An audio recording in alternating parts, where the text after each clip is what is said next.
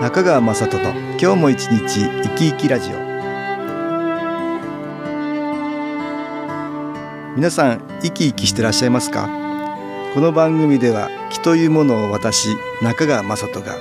いろいろな角度からわかりやすくお話をしてまいります。どうぞごゆっくりお楽しみください。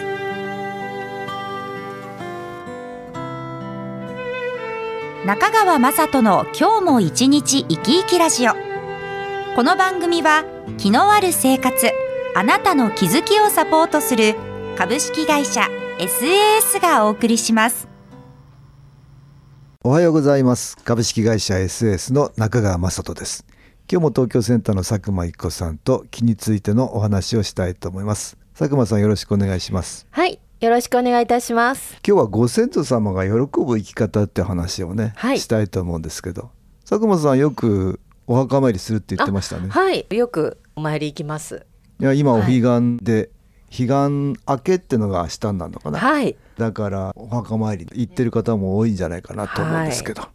お墓っていうとなんか嫌なイメージ持つ方いるんだよね。まあ多いかもしれませんね。うん、以前はね、うん、やっぱり怖いとかね、うん、そういうイメージがありました。ありましたよね。あとは嫌だとかね、はい、お墓のそばに家 建てたくないとかね。ね。建てたくないとかね。いろいろ言う方いらっしゃるんですけど、はい。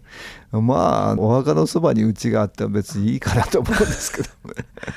逆に言うとね私ねお墓ある人はね幸せな人だって言ってるんですよ、はい、お墓ない人たくさんいますからね。いらっしゃるんですよ、ね、だって昔は戦でねそのまま倒れてね、はい、誰の供養も受けてないなんていう人もねたくさんいますからね。そうそうすると無念な思いでね、はい、そういう魂さんは光ってエネルギーを失っていてね、気のエネルギーを失ってマイナスの気ってそういうふうになってるかもしれないよね。だから逆に言うとお墓のある人はみんなにね供養されて、はい、そういう意味では幸せです。幸せ。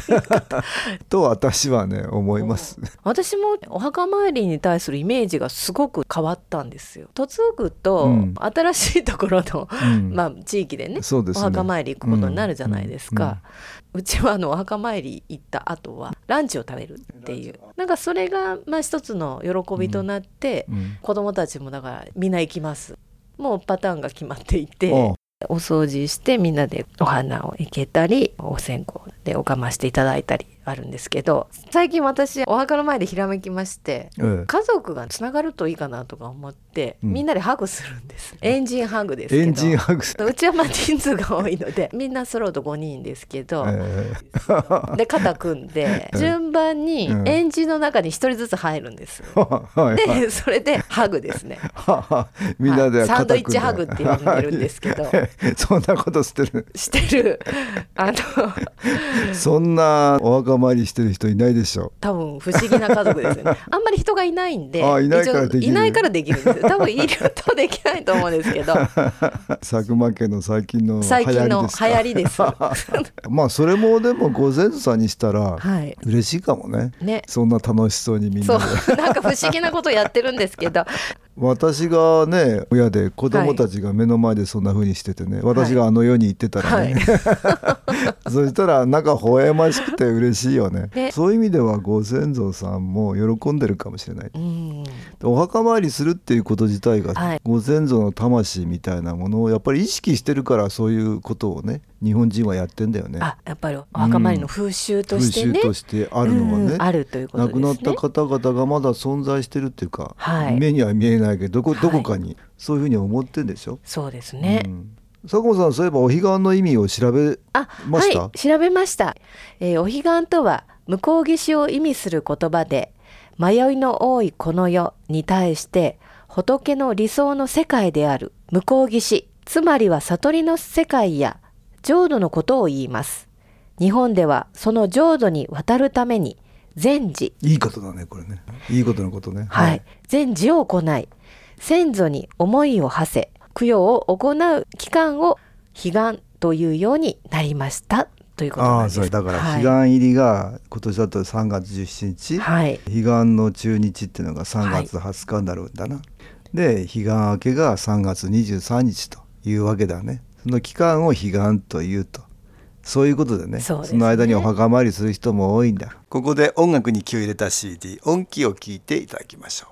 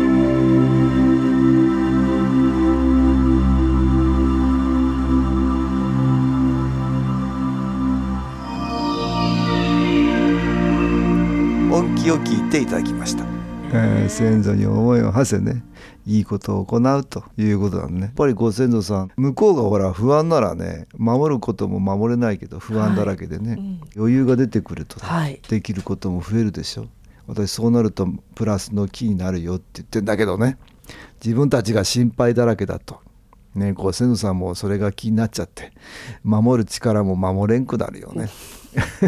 だからそういうふうなとマイナスの気になるからプラスの気になれるようにご先祖さんもねこちらが心配をかけないことだと思うんだけど、はい、ご先祖様が喜ぶ生き方ってことは逆に言うと心配をかけない生き方かなと思うんだけど、はい、子供がねいてね親だと子供に対してどんな風な生き方をしてもらうと嬉しいかな。あやっぱり健康で、うん、あ元気でね、ね、過ごしてほしい、ねうん、そうだね。嬉しいよね、うん、そうするとね、はい、まあこれはご先祖さんも一緒かなと思うんですよ、はい、だからそういうことから類推して考えると大体ご先祖様が喜ぶ生き方っていうのはね推測できるかなと思うんだけど、はい、そうですね、家族が仲良く過ごす、そうだね。家族いがみ合ってたら心配でね、はい、いいとこにも行けない感じするよね。他にどうですか、はい、困難なことがあっても乗り越える乗り越えて力強さ、はい、あよくやってるなってそうですね、うん、思えるかな、はい、でそこを乗り越えた時に、ね、よくやったってこう褒めてあげたいです、ね、ああなるほど。そういうこともあるかもしれないね、はい、それとかね例えばあと人にほらいいことしてあげてると、はい、親として嬉しくないですか？あ嬉しいですね。ああこんなにいろんな人のためになってる我が子を見て嬉しいですよ、ね、あ嬉しいです。これご生徒さんも一緒かと思うんですよ。ねだから自分の私利私欲のために働いてるっていうよりは、はい、いろんな人のためになってるとか、ね、社会になんか貢献できてるとか、はい、まあそういう気持ちがご先祖さんにも湧いてくるんじゃないかと思うんだけどね。そういうのも大事かなと思うですね、いやでも健康で頑張ってる姿これがやっぱりご先祖さんはね嬉しいのかな、はい、そしたらやっぱりその分だけ余裕ができて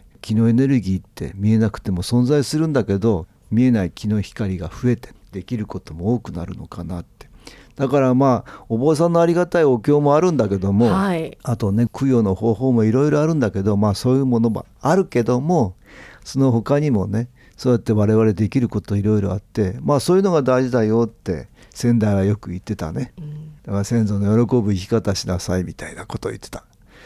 他には何かある？例えばおじいさんだったらよく言ってなかった、はい。私のねおじいさんはね、うん、まあ私実家から離れて暮らしてましたので、うち、ん、に「帰ってこい帰ってこい」ってねもう家を建てたるから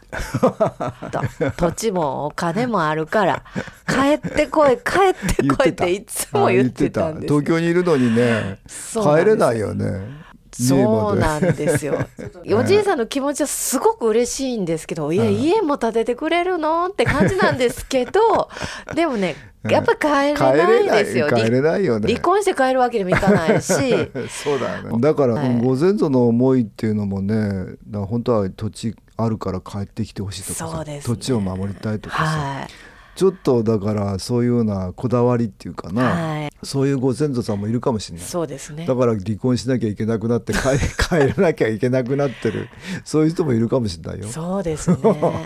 だけどこれね心に余裕があるとねだんだん広く物事見えるんだよね、はい、だから自分のこだわりがだんだん薄れていく。我々生きててもそうですよね、はい、ご先祖さんも一緒でねエネルギーって気のエネルギーが増えてくるとね、はい、だんだん心に余裕ができるんですよそうするとご先祖さんに気が届いていくとねご先祖の気持ちが変わったりすることあるね。変化していくんですね。あおじいさんもさずっとそう思ってた、まあ、晩年はそうも言わなかったんじゃな。いのそうなんですよ。もう本当にずっと言ってたんですけど、うんうん、だんだんこう晩年は言わなくなりましたね、うん、もう諦めたんですか、ね、じゃあそれね きっとね諦めたっていうのは 多分ね、う。ん、気がいったんだと思いますよ。ということですね、うん、随分気がいってね孫もよく頑張ってるなってだんだん覚えてきて、はい、で広く物事が見れるようになってね戻ってこなくてもないいなって思えたんだと思いますよ、はい、そういうことはねね。亡くなってからでも土地を守ってほしいとか、はい、自分の大事なもんだからこれ残してほしいとか、いろいろあのこだわりが強くて下の台に出てくることあるんだけど大変です。あんまりそれ聞いてると だんだん時代は変わるし。そうですね。で逆に気が届いていくとあんまりご先祖のこだわりがねなくなっていく。どんな風に下の台が子孫がどんな風になっても自分が守ってやるっていうようなね、はい、ことになるんじゃないかと私は思うよ。こう好きな生き方したらいいよっていうことですね。でそれをあの、私たちは応援するからねっていうことですね。そういうふうにしてねいつでも応援してくれるタイプのね、ご先祖様に。ご先祖様になられるんじゃないかと思いますよ。ね。まあなのでいい気が届くように日々私たちはご先祖さんが喜ぶような生き方をね、はい、心がけていくといいのかなと思います。まあ新機構も利用できるとねより一層それが可能になるかなと思うので体験会もやっていますのでぜひどうぞ。今日は東京センターの佐久間一子さんとご先祖様が喜ぶ生き方についてお話ししました。どうもありがとうございました。はいありがとうございました株式会社 SS は東京をはじめ札幌名古屋大阪福岡熊本沖縄と全国7カ所で営業しています。私は各地で無料体験会を開催しています。3月29日日曜日には東京池袋にある私どものセンターで開催します。中川雅人の「気の話と気の体験」と題して開催する無料体験会です。新気候というこの気候に興味のある方は是非ご参加ください。ちょっと気候を体験してみたいという方体の調子が悪い方ストレスの多い方運が良くないという方気が出せるようになる研修講座に興味のある方自分自身の気を変えるといろいろなことが変わります。そのきっかけにしていただけると幸いです。3月29日日曜日午後1時から4時までです。住所は豊島区東池袋1-30-6池袋の東口から5分のところにあります電話は東京03-3980-8328 3980-8328です。また、SS のウェブサイトでもご案内しております。お気軽にお問い合わせください。お待ちしております。